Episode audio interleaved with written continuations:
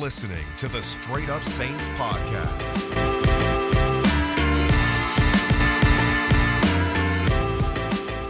What is up, Who Dat Nation? Welcome back inside another edition of the Straight Up Saints podcast presented by Boot Crew Media. Lots to talk about for this particular episode. We have a update on Kwon Alexander's, I would say, free agency tour, or maybe not so much of a tour, but what's next for the veteran linebacker. We're going to talk about another QB prospect that the Saints interviewed or met with this week. And we'll get to some fan mailbag questions. There's a lot to talk about. You guys love me some really great stuff, and I can't wait to get all into that. But before I do that, just want to remind you guys with the NBA playoffs in full swing, especially with the Pelicans playing right now, um, you can get in on the action with DraftKings Sportsbook, an official sports betting partner of the NBA. This week, new customers can bet $5 on any team to win any game from their first round series. And if they win, you get $150 in free bets instantly. Again, you can do that by downloading the DraftKings Sportsbook app now. Use the promo code BOOT, which you'll see on the bottom of the screen, all caps B O O T. And when you bet $5 on any NBA team to win, if they win, you get $150 in free bets instantly with Draft uh, DraftKings Sportsbook, an official sports betting partner of the NBA. If you or someone you know has a gambling problem, you can call 1 800 Gambler or 1 877 770 STOP. Um, that is for Louisiana. So let's just jump right into everything, guys, and start with Kwon Alexander because that has been something that Saints fans were heavily discussing on Twitter, I would say. Um, and like I say all the time, I, I like to say I see most of the conversation on Twitter. And if I miss something, I try to get around to. it. But that's been a really big, heavy discussion piece for the last, I would say, 12 hours or so. Can the Saints afford to lose Kwon Alexander? What should they pay to bring him back? Things of that nature. That's really been um, a big discussion. And for me, the, it's almost a question that there isn't a great answer to. And I know that really stinks. But when you talk about can the Saints afford to lose Kwon Alexander, as a starter, I would probably say I think they can.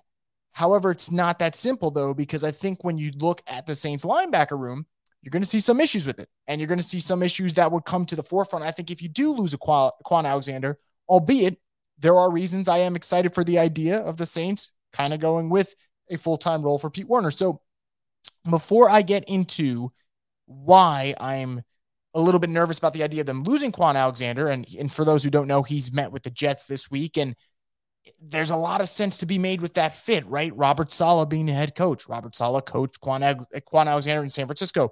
You have that link, and the Jets can use a veteran linebacker. They can use a leader in that building. Lord knows they need one. So it makes a lot of sense on the surface. That said, I think for New Orleans, whether or not Kwon comes back, and obviously we hope it's the latter that he does come back, they're ready to give Pete Werner the floor. They're ready to kind of see what this Ohio State linebacker can do in a bigger role. And I think if we look at what he did in, I would say, a more limited role last year, I thought he was solid, particularly in run defense. Uh, he graded out as a 91, which was, I believe, um, the highest among all linebackers um, based on how many snaps they were able to play. And I think that's just, you know, immensely impressive for a guy as a rookie linebacker. And we know that the Saints, A, struggle with drafting linebackers. That's not really their forte. And B, linebacker is not an easy position to just come in and dominate immediately. You are considered one of the quarterbacks of the defense. So for him to do that, that was impressive. I thought he has under the radar athleticism. Uh, there were plays where he'd keep up with Saquon Barkley. There were plays where he'd be able to get after the quarterback in space. So I think that Pete's done a good job there. Uh, as for the pass coverage, that's something that people are going to ask about because that is that is one thing that you love about Kwon, it's that sideline to sideline speed. And when you have that sideline to sideline speed, makes it a little bit easier in terms of being a playmaker in pass coverage. So, how was Pete Werner in that department? They had him graded out as a 29 times that he was targeted. He gave up 21 receptions for 159 yards. So you may not like the uh, the rate as the the catch rate when someone's targeting, but 159 passing yards that's really not something that you're going to lose your mind about. Think about if a quarterback throws 29 pass attempts, you're going to hope that they have more than 159 passing yards. So that's the way I would look at it. I wouldn't really worry about that. And again, that's as a rookie, still kind of learning the ropes. And I, I thought about that when they drafted him. I know some people were against the pick at the time and, and they quickly turned it around once they saw how well he was playing. I thought Pete Werner did a really good job at Ohio State in terms of playing sound coverage. Everyone's going to love to talk about the fact that Ohio State's linebackers got bullied by Alabama in the national championship game two years ago. But the downside of that would be Alabama put them in such terrible spots. You know, Alabama put them in situations where linebackers had to cover their speedy wideouts. And of course, they were just going to get absolutely dominated in that situation. So I'm not worried about him as a pass um, in terms of pass coverage. I think he'd get better in that. Don't get me wrong. And I do think there are certain things he can do, especially from an athletic standpoint, that Kwon Alexander can do. But if you're asking me, you know, Chris, as of this week, it's April. Are you confident with Pete Werner in a full time starting role? My answer would be a resounding yes. I think he's earned that opportunity. And I think he's going to get that opportunity, which is also why the Saints, maybe there's not as much urgency to re sign Kwon Alexander. However, because I said it before, it isn't as simple as you lose Kwon, Pete comes in, and everything's okay, right? There are three things that I think you will lose if Kwon Alexander does sign with the Jets. And obviously, wherever Kwon goes, I'm going to wish him all the best. If he stays with New Orleans, awesome. If he goes somewhere else, I'm going to want that dude to shine. The first one is the energy. As soon as Kwon got traded to the Saints from San Francisco, you saw that.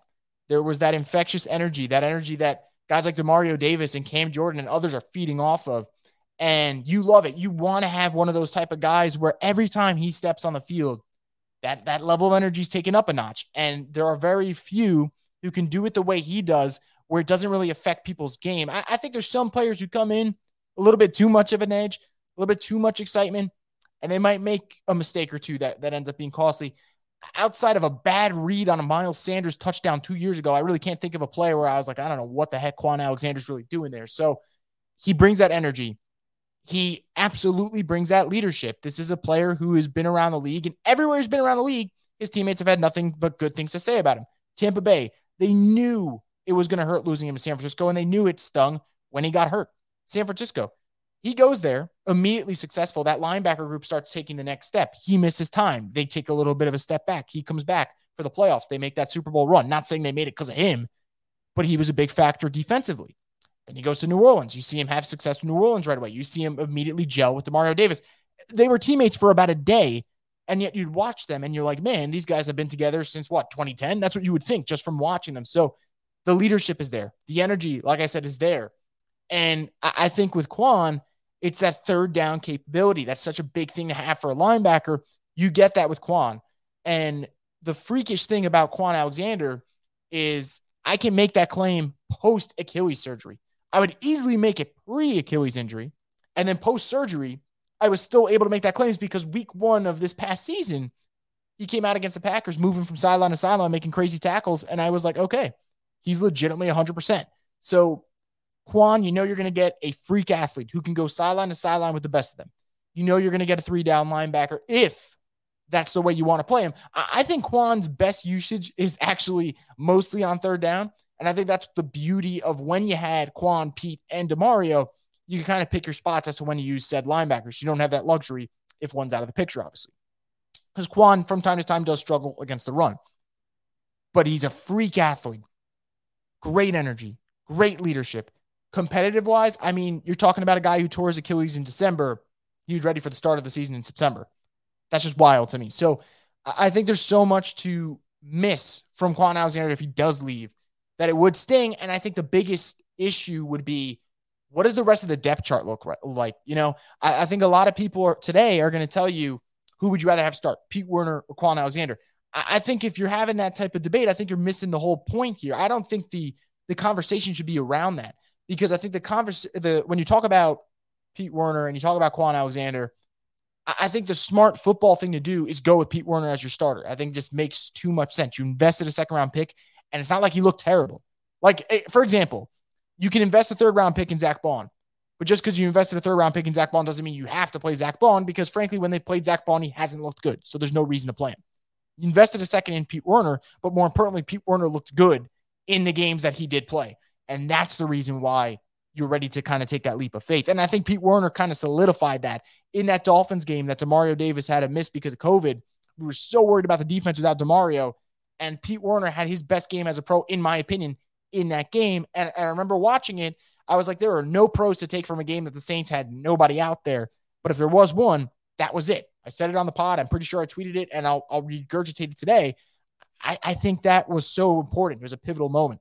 So I don't think that's a debate we should be having. The debate we should be having is how important is the depth of the linebacker position for the Saints to bring back Kwon Alexander.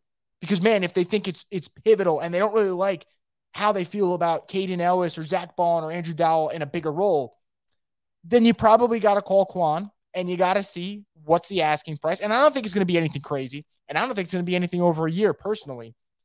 What does it take to bring you back in the building? Because if Pete Werner has to miss time or if Demario Davis has to miss time, you're going to feel a lot more comfortable with Kwon Alexander stepping in than you would Zack Baun, than you would Kaden Elliss. Although I do think Kaden Elliss played well in spots, particularly the Patriots game in week three. I think that that's the debate we should be having. Not who's better, Pete Werner or Kwon Alexander. How much do you value the depth? And if you value the depth a lot, if you're the Saints, you go back to that drawing table and you figure out what do you need to do to bring in Kwon Alexander. But nothing is official yet. He's just he just met with the Jets. No deal is imminent at this time. So uh, before we get worried and start, you know, sounding the alarms about losing Kwon, we'll just kind of wait and hear it out. But I do think it would certainly be a loss. Would it be a monumental loss? I would say no, because I do think that Pete Werner's ready for the he's ready for prime time. Would it be a loss though, and it would hurt in more ways than one? I do think the answer is yes, and I think it would be crazy to think otherwise. So that's kind of where I'm at with Kwon Alexander. Let's flip it over the other side of the football and let's flip it over to a player who hasn't even taken an NFL snap yet, and that's Ole Miss quarterback Matt Corral. So, you know, there's this like long running thing on Twitter I've noticed that people think I hate Matt Corral because when I talk about quarterbacks, I don't really talk about him. I talk about Kenny Pickett or Malik Willis or sometimes Desmond Ridder, other times maybe Sam Howell. And then there's, you know, Matt Corral, who I don't really talk about. And part of it's true. I, I probably don't talk about him enough when we're talking about this draft class. Uh, but there are some people who have asked me if I hate Matt Corral. I'm like, absolutely not. I've, I've seen enough of Matt Corral from Ole Miss in terms of watching their games live as they're happening that I didn't really feel like I had to go in there and just completely watch all the game film. Albeit, once people started calling me out on, on whether or not uh, I think Corral can go to the Saints, and then once the Saints acquired a first round, another first round pick, I started looking a little bit again. But um, yeah, Nick Underhill talk about it today. He he reported that the Saints are going to meet with Matt Corral. This is there's two things to it. One, we'll talk about Corral and what I like about him, what I don't like. But two, and this is the, the for me the most important thing, the Saints are doing a lot of homework on this quarterback class. A lot, a lot, a lot, a lot. And I'll get to that in a second, but that excites me. And the reason it excites me, it doesn't mean it excites me because I think the Saints are going to take quarterback.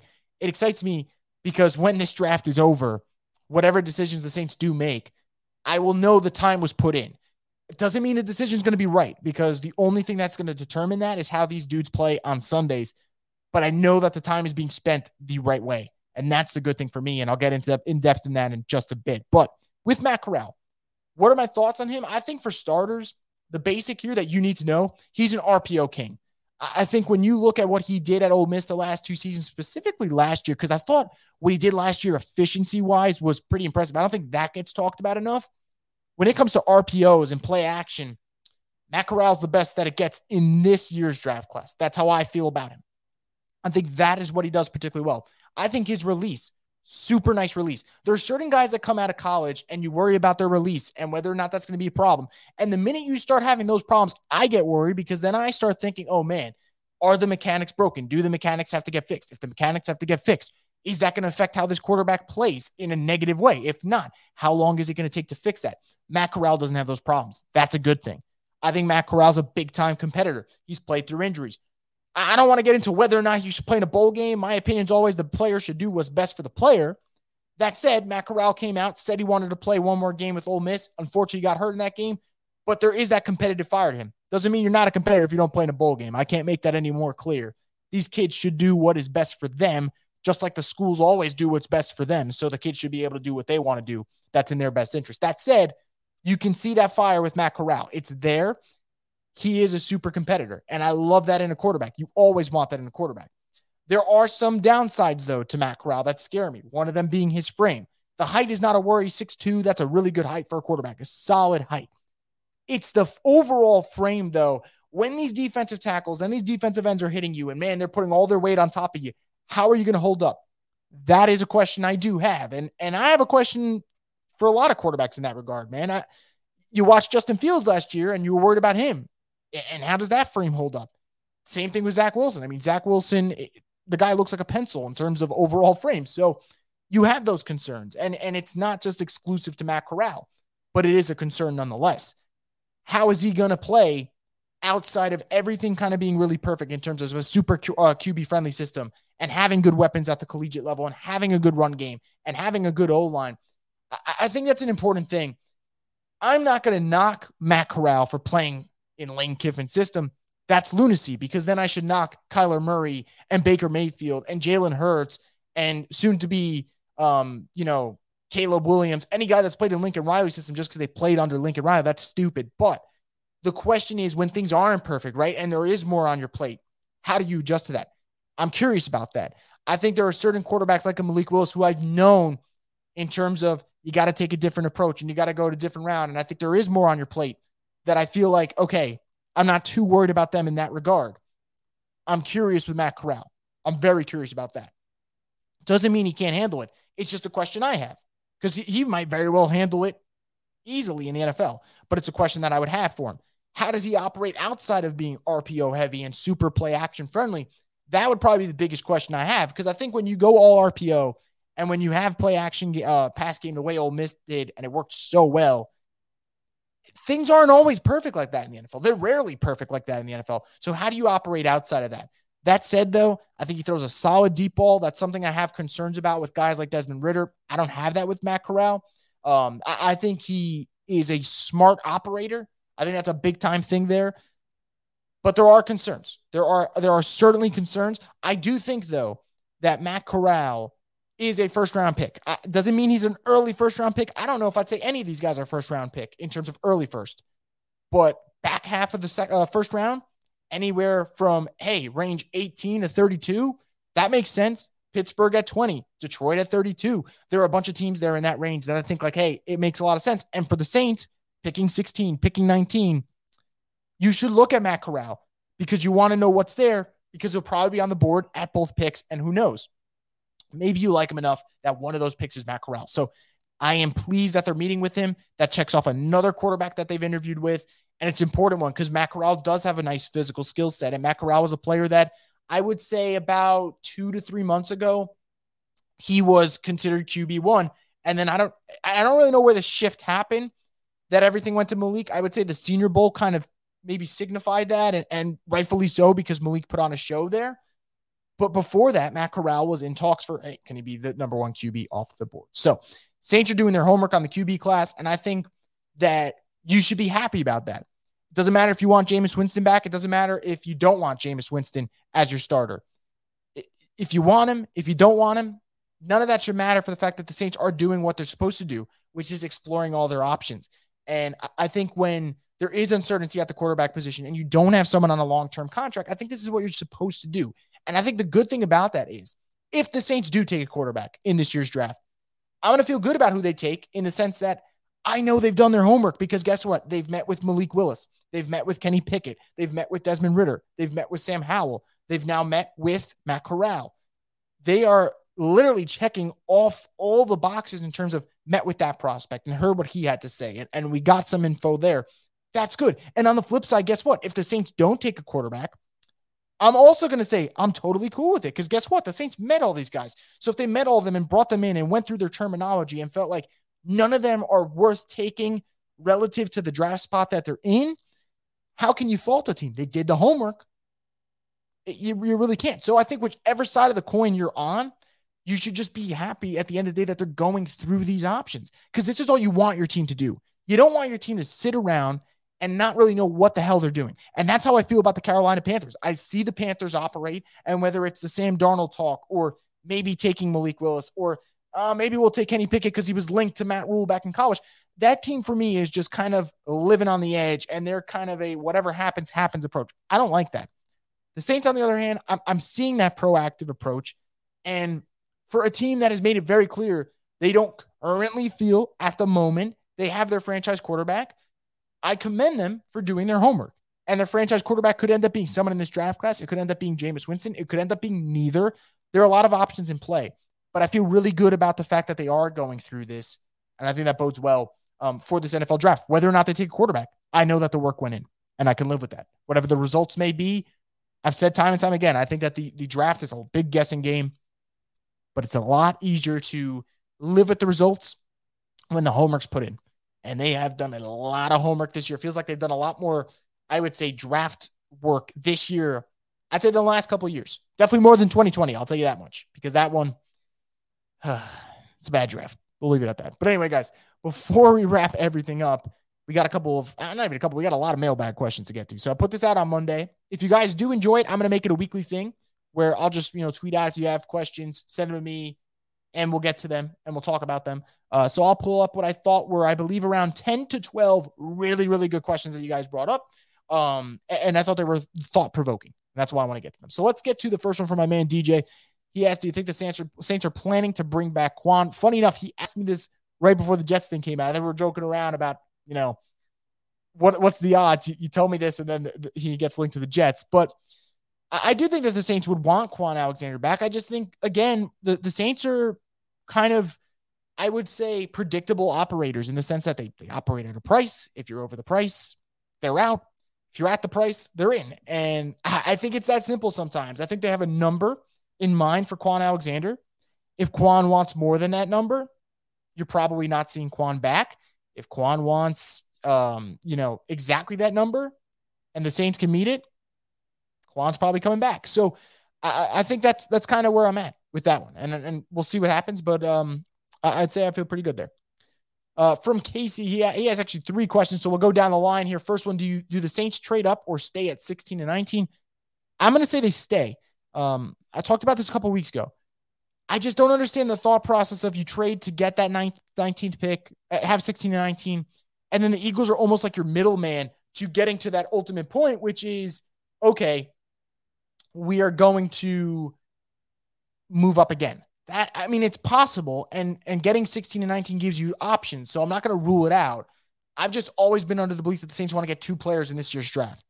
I think when you make that trade, you looked around and you looked at the board and you were thinking about how things might shape out, and you're like, hey, I can get two guys for me that I think are going to play a role this year, or maybe one plays a role this year and one plays a bigger role in years to come. But maybe there were, regardless, two positions that you feel like you can attack. And that's kind of where I'm at with that one. Second one, why is Kayvon uh, Thibodeaux falling? Um, I've heard the the Clowney comparisons, people overthinking it. Yeah, that's kind of where I, I, I think every year there's going to be a prospect or two that character concerns and, and maturity questions come up. And it's fine. Like I think you you got to do the homework. You got to go through the background check, and you got to see if this guy is worth investing super early. Because remember, with Kayvon, you're taking him in the top five, in my opinion. That said, I, he's a baller, and I think with him, uh, whatever questions you may have, I still think you have to remember: a, he's still a kid, and b, a lot of the for me, a lot of it has come off more as arrogance than oh man, I got to worry about what this guy might do. And I'm okay with my pass rushers being arrogant because they got to get after the quarterback and they got to make sure that they're in the quarterback's head. And I think for teams needing pass rush help, I do not think you should overlook Kayvon at all. I think you should be considering him with anywhere from the first to the sixth pick. Um, and the reason I go through that range is I think he would make sense for the ja- uh, Jaguars, albeit I don't think they're going to take him. I think they might take the kid out of Georgia or they might take um, Aidan Hutchinson. I think he makes sense for Detroit needing a pass rusher. I think he makes sense for Houston. A, a lot of sense there. Um, I think if the Giants can get their hands on him, they should. So I don't think people should overlook uh, overthink this. Take him in the top five to top seven. He absolutely um, is worth it. And the third question from Casey: Any chance Kyle Hamilton lasts to 16, and would the Saints trade up for him? Look, I think there's there's a chance that he could last up to 16. Uh, I think with Kyle Hamilton, you're seeing that slide now because the measurements are not adding up to what I guess the NFL scouts thought they would be. And that happens. It totally happens. But I think if he's there at 16, the Saints are going to have to take him. And I think Kyle Hamilton is a no brainer top 10 prospect in this year's draft class. And I think if the Saints were to get Kyle Hamilton, any concerns you have about the safety position, I think they would be gone. Like that's how good I feel in terms of confidence level about what this kid can be at the next level. Yeah, he's not the fastest safety. So what? The instincts are there, the leadership is there. And I don't even think he's going to make it to 16. So I'll be honest with you, I, I, it, it, might just be a, a, useless point to, to go in depth on this. Um, but he is a, a really big time playmaker. And I think for New Orleans, I don't know if I trade up for him because you need to invest in other positions as well. I, I don't look at safety as so dire that's like, all right, get your, you know, get all the way up to 10 and take Kyle Hamilton. But if he's there at 16, I'm running to the podium and I'm taking him and I'm feeling really good that I got a top 10 prospect at 16. Good value there. From Dusty, how are the Saints looking on the cap for the next few years? Um, truthfully, man, so you asked this one, I was like, all right, I mean, let's let's check it out because I knew 2024 they're they're way in the clear. Like a lot of positive money, but that's because a lot of teams don't have contracts lasting through 2024. Most of the stuff's off the books. That's good news. 2023, though, Saints are going to have some work cut out for them. You do have big cap hits with Cam Jordan and Michael Thomas and Marshon Lattimore and Ryan Ramczyk. So it'll be another year of restructuring, figuring out whose contract you want to kick down, uh, kick the can down the road with, who's worth investing more years into. And I'm not worried about that. The Saints have done it two, three, four, five, six, seven, ten years in a row, whatever the hell it might be. They'll make it an 11th year in a row uh, if they have to. So I'm not worried about it. But 2024, uh, to answer that question, that's the golden year in terms of they're out of it and now everything's kind of full throttle ahead in terms of being in in the in the plus for financials. From Felipe, he said he's a fan from Brazil. Would he like would I like Sam Howell at pick 19? And which offensive tackle would be a great pick in the second round? So Sam Howell at 19. Look, it's funny. If you asked me this year ago, I'd say hell yeah. If you asked me now, it's like, okay, I would love to see how the board shapes out. Um, who's available there? Is is Kenny Pickett still on the board? Is Malik Willis somehow still on the board? How did the Saints grade Sam Howell relative to Desmond Ridder or um, uh, you know other quarterbacks out there like a Matt Corral? That would be curious to me. I think Sam Howell is better than people give him credit for. I think so much stock's being put into this past season when the reality is when everything was perfect around him, he looked really damn good at UNC two seasons ago and he loses uh, Dyami Brown, and he loses Javonte, uh, Javonte Williams, and he loses Michael Carter, and shocker, all of a sudden, it takes a little bit for him to get going. And yet, I still think he finished the year on a strong note in 2021. So I think Sam Howell is a guy who, at 32 to Detroit, that makes so much sense to me. Whereas I don't know at pick 19 if, if that's it. But look, if the Saints do take Sam Howell, I, I think there are traits there that will work. So I wouldn't get so um, you know, upset if that ends up being the pick because I, I do think Sam Howell can work in this league. I, I ideally though, 16 to 19, maybe somewhere else and move up if you can. Um, because I think Sam Howell is either going to be a late first or an early second. But I do think he makes a lot of sense for the Saints in terms of scheme fit. There's a lot of footwork there that that reminds me of Drew Brees in that sense. Obviously, he's not going to be Drew Brees, but there are footwork and measurements there that for me remind me of him with better athleticism. So we'll see what happens there. As for the offensive tackle, I really, really like Tyler Smith from Tulsa. I think that's a guy who he might not even make it to the second round. Um, I, have seen everything all over the board with Tyler Smith. Some people I've seen have him in the first round, some people mid second. He's a mauler, and he's a guy that if you take and you, and you put in the time and you put in the work with the coaching staff, I think he'd develop into a very, very talented player. So I'm, I'm curious to see what happens with him there. From Trey, what do you think about Honey Badger going over to New Orleans? And do you think Kyler Murray has a chance of coming here too? I'd say maybe on Honey Badger. I think that comes down to the price, as always. The fact that he hasn't been signed yet. I think every t- every day that goes by that he's not signed, if you're a Saints fan, you should feel a little bit more confident because the, the window's still open. As for Kyler Murray, I think it's a hard no because I do think the Cardinals are going to keep him for this year. If he is up for grabs, though, that is a quarterback that you you try to trade for. That is a franchise quarterback. But for now, I, I don't think he gets traded, but but I think can happen.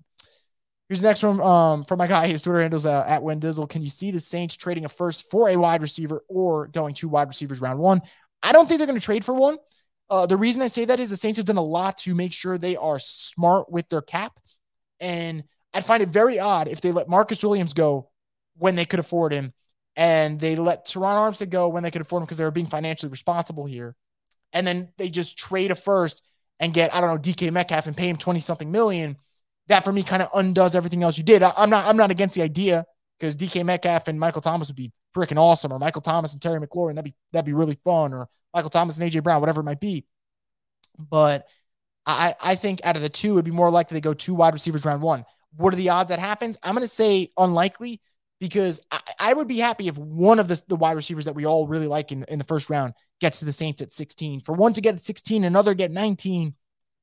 I don't know. Like I, I think that there there's going to be a run on wide receivers at some point, which leads me to my next question from our good guys uh, at taking the over. Over under five and a half receivers drafted in the first round. I'm going to go over. I think the, the no brainers, Jameson Williams, Chris Olave, Garrett Wilson, And regardless of people want to say about his speed, I do think Drake London will be a first round pick. Then you get into the maybes, but I feel really good about this one. I do think Treylon Burks will be a first round pick. I think there will be a run. There are wide receiver needy teams, whether it's Kansas City or Green Bay. I think we'll go. That gets you to five. And now you're telling me I just need one of Jahan Dotson, Christian Watson, or one of my favorites, George Pickens, to get drafted. I think one of them is going to get drafted. I feel really, really good about Watson slipping into the end of the first. I think the Chiefs really like him. I think he makes a lot of sense for them. And you guys know I think George Pickens should be a first round pick. Doesn't mean he will be, but I think he should be. Um, so for that, I'm gonna say I'm gonna say over, which makes sense because taking the over asked the question. So I'm gonna go with the over there uh, on the receivers. Next questions from Jack. Would you rather the Saints trade up from Malik Willis or stay at 16 19, get two key players like a wide receiver and offensive tackle? That's a really tough question. And I think, look, if you believe in Malik Willis, it's so hard to say I wouldn't want the Saints to trade up for a guy they think can be a franchise quarterback and a special one at that. That said, I do really like the idea of getting two really, really talented players in the building, like a Jameson Williams or a Chris Olave and a, a Trevor Penning, um, or even uh, um, getting you know some defensive help. I know people don't want to hear this, and everyone gets you know all up in arms about it. But uh, even a guy um, like a Jordan Davis or Devonte Wyatt, like there's talent out there. So I, I think for me, it depends how much you're trading up for Malik. If you're going all the way to like the five, six range, I, I think that's an awful lot. And then you got to make sure that you're absolutely certain that this guy's going to be a franchise quarterback. So, look, I, I, am not going to change my opinion. I think 16 and 19 would be the ideal thing of having those two picks. Um, but that is a tough question. It absolutely is a tough question. Next question's from from Joseph. What's one position group that doesn't get talked about enough that needs bolstering? I think this one's a no brainer, and I'm really glad you brought this one up. I would say running back. I think that not enough people are talking about running back. It is absolutely a need for the Saints. I don't care if Alvin Kamara doesn't get suspended. They need another running back in this building to give them some juice. They haven't really had it, I'd say, since the 2018 season. So you want that change of pace back. And there are so many good guys out there in this year's draft class. I listed like 12 or 13 the other day that I'd be thrilled to see New Orleans and yet there were still a couple more that I didn't mention. So it's a really deep, uh, really, really deep running back class. Go get one. They need to address this position. And I think it's become an under the radar need that really shouldn't be under the radar because there is a hole there at running back. And that gets me to the next question, which follows up really, really well. Would you be fine with Kenneth Walker being the pick at 49? My answer is a resounding yes. I would be very thrilled with Kenneth Walker on the Saints, him with Alvin Kamara a gives you that that one two punch that you want. B addresses another offensive need. You want offensive firepower. Like I know people always talk about get Jameis weapons, and and yes, that is important. Running back is going to count as a weapon. Like I think we're so hell bent on fixing the receiving corps that you forget about the other positions on offense. But running back and tight end, they got to fix it. So yeah, I'd, I'd be pretty pleased with with Kenneth Walker in a Saints uniform. This one's from Patrick. Even if the Saints draft a wide receiver, do you think they sign one in free agency? I'm also going to go yes there. I think after the draft, the market's going to clear up. You don't have to worry about the comp pick formula anymore. So that means guys like Julio Jones and guys like Jarvis Landry and and uh, Will Fuller and T.Y. Hilton and Cole Beasley and Emmanuel Sanders and Keelan Cole and Odell Beckham and Adam Humphries. All those guys are still free agents. All those guys are still out there. I think one of them will go to the New Orleans Saints. And I think that will happen after the NFL draft. And we could come and revisit it. If I'm wrong, I'm wrong. Uh, but I, I feel pretty good about that. I think the Saints can still go get a veteran out there that can make a difference, and they'll do it after the NFL draft as long as the market doesn't, for some reason, skyrocket in the next couple days, which I don't anticipate. They're not getting a deal now. I don't know what would change their mind to get a deal tomorrow, but we'll see what happens. Next question is from Jeremy. We've got three left here. How would George Pickens fit in the Saints offense long term? Does he complement MT well? Um, I think he does. I think the one thing that I really like about um, George Pickens is downfield playmaking. I think the Saints can use that. I think a lot of the best plays you're going to see from him are those jump balls down the field, those 50 50 balls. And that's something that the Saints need. And I think with Michael Thomas, any receiver is really going to fit well with him because he's going to dominate that 10 to 15 yard range. And frankly, I, I, don't really, you know, there's some people don't want the same player, right? Like I've seen some people say, I don't want Garrett Wilson. He reminds me of Michael Thomas. They don't need another. I would take 15 Michael Thomases if I could. Like that, that doesn't bother me. But I do think George Pickens, at least from what I've seen in terms of stretching the field and being able to make those plays downfield, I, I think he would complement them well. And he's so tough and he's so physical. If he's if he was healthy, he would be a no-brainer first round pick. So I think he would complement well, and I I would love to see him in the Saints, especially for the long term. This question is from Ben. The Saints do go QB, which one do you think they're more most likely to select? I think Kenny Pickett. I think there's just so much smoke there um, that I'm not going to ignore it. And a lot of it's coming from Kenny Pickett's camp, which kind of makes me think it, it is real. Like the Saints smoke isn't coming out of them anymore because the leaker was Sean Payton. So for anyone who doesn't know that, right, you're like, why are there not as many leaks anymore? Sean Payton was the leak. So that isn't coming out as much anymore. The smoke's all coming from Kenny Pickett. I would not be surprised if that was a QB if they did select one. And the last question here, this is from Brandon. All great questions, by the way. I appreciate everyone who submitted one. What are your thoughts on the Saints drafting Malik Willis and then a wide receiver like Jameson Williams or Chris Olave to have someone behind Winston? And what do you think Saints will dress at running back? Okay. First part, love it. The Malik Willis, Jameson Williams, or Chris Olave combi- uh, com- uh, combination, that's just great because A, you are getting a wide receiver for this year that's going to help it. Where it's James, whether it's Jameson Williams or it's Chris Olave, wide receiver check. Like you address the biggest need on this team. And then you got a guy Malik Willis who I do think needs to sit a year, but that is fine. J- Jameis Winston can clearly start this season, and then you can reassess: is is Malik Willis ready, or did Jameis Winston play so well that he's the starter long term? And now you got to figure it out. Those are options, but I think those are okay options. I'm not really worried um, about that. A lot of people get worried about, hey, what if you waste that pick? You you have to keep taking your shot, and if it works, it works, and if it doesn't, you got to move on to the next one. So I would be happy about that because you're addressing the future while also helping out the now. Um, and I would be big on that. As for running back, there's so many I like. I love Kenneth Walker's game. I really like James Cook from Georgia. Kyren Williams is a do it all back in terms of pass protection and catching out of the backfield and and giving you uh, those hard cuts that I think are important to have.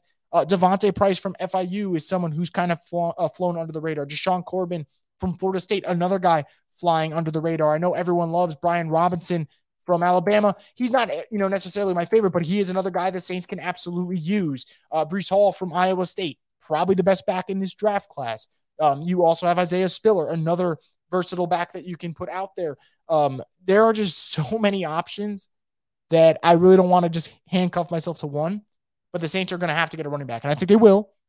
And I'm excited to see who they add to that backfield to kind of be that, you know, A and B uh, one-two punch combo for the New Orleans Saints. It's going to be very interesting to see how all that goes down. But it's been very fun, man, talking the Saints mailbag stuff with you guys. If you loved it, we'll do another one next Monday and we'll kind of make that a, a weekly occurrence um, for you guys. Um, really enjoyed uh, going through the questions that you guys had for me. Um, obviously, if there's something that I didn't hit up and you want me to, to kind of give my thoughts on it, just hit me up and, and I'll get to that uh, for sure on Twitter. But that's going to do it for this edition of the Straight Up Saints podcast. Um, I'll have more content in the very near future. I mean, we are about eight to nine days away from the draft. So, man, it's coming up quick, and I'm excited for that. Can't wait to see what. Obviously, I'll have, um, you know, I would say ample coverage uh, for the NFL draft. But that's going to do for this particular uh, uh, particular episode of the Straight Up Saints podcast, the destination for the Hoot. You're listening to the Straight Up Saints podcast.